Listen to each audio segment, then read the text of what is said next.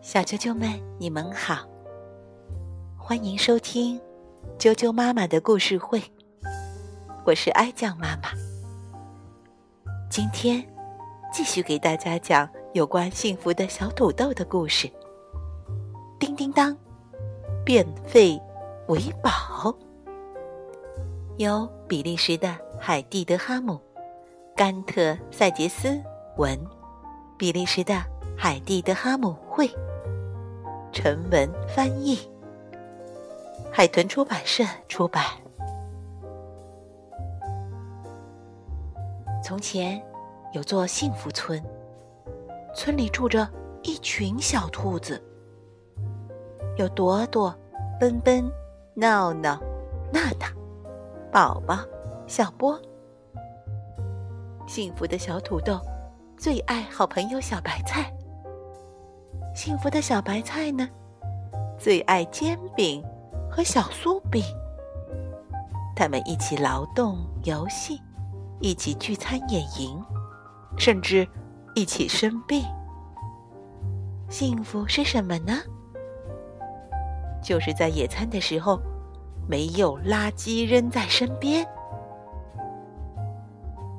和啾啾妈妈一起来听幸福村的故事吧。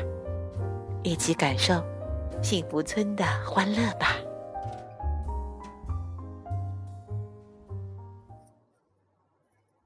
叮叮当，变废为宝。清晨，暖暖的阳光照在小土豆和小白菜的身上，他们揉揉眼睛，醒来了。天气这么好，和好朋友去野餐。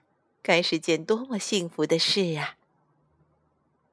两个好朋友找来一个小篮子，在里面装满了好吃的。我们去哪里好呢？小土豆一边琢磨一边问。小白菜说：“我知道，森林里有一个好地方，特别适合野餐。”当他们。到了那个好地方的时候，却发现地上都是垃圾，这么脏，可怎么野餐啊？他们决定再另外找一个地方。可是越往前走，路上的垃圾就越多，这可怎么办呢？我有个主意，小土豆说：“我们可以。”自己把这里打扫干净。很快，两个好朋友就干完了，坐下来开始野餐。他们带了三明治和果汁，真好吃啊！突然，他们听到一阵奇怪的声音：“咕噜砰，咕噜砰，是什么呀？”小土豆很害怕。赶紧拉着小白菜躲到树丛后边。不一会儿，他们看到一只小熊拉着一辆小拖车走了过来。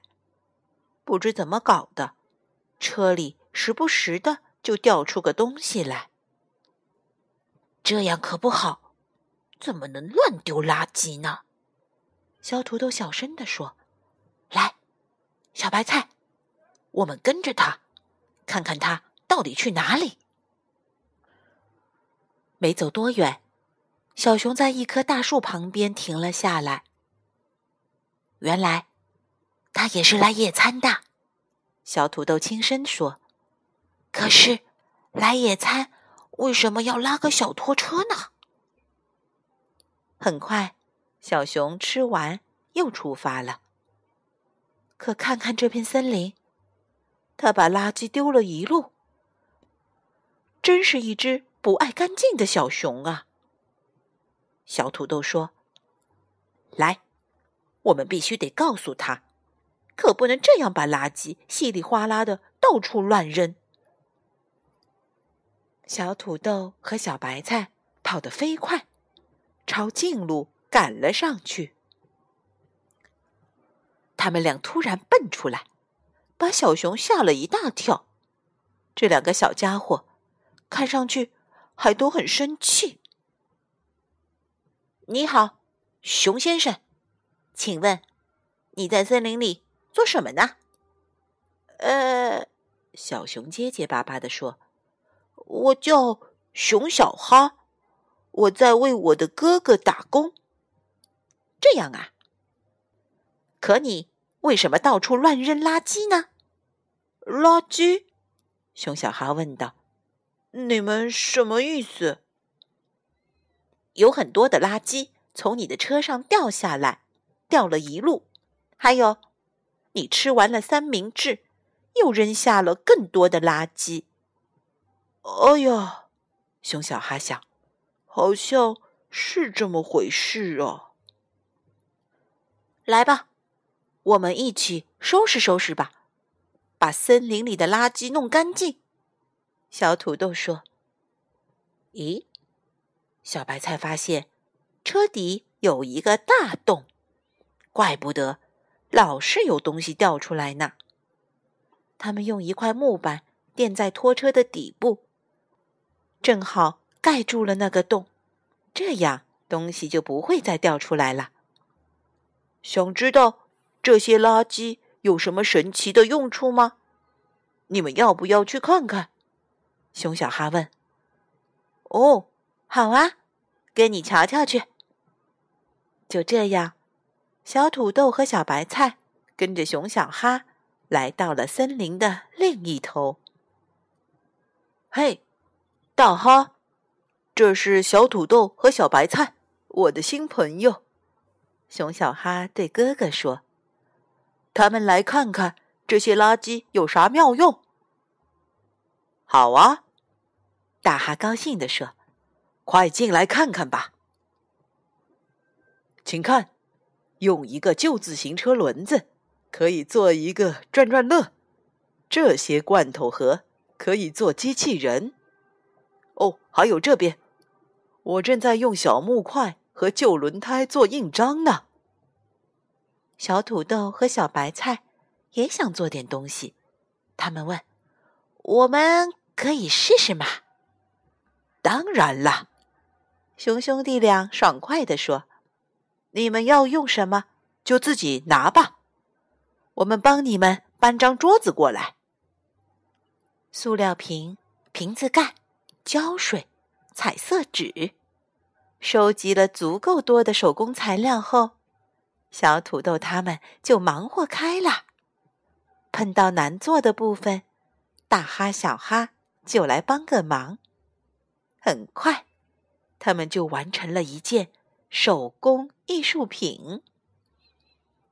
不过，他们的点子还多着呢。于是，他们做了一件又一件。傍晚，小土豆和小白菜要回家了。他们也想把做好的手工带回家。作品可真多啊！得借用小哈的拖车才行。第二天，正好有跳蚤市场，小土豆和小白菜向朋友们展示了他们的所有作品，大家都很惊叹。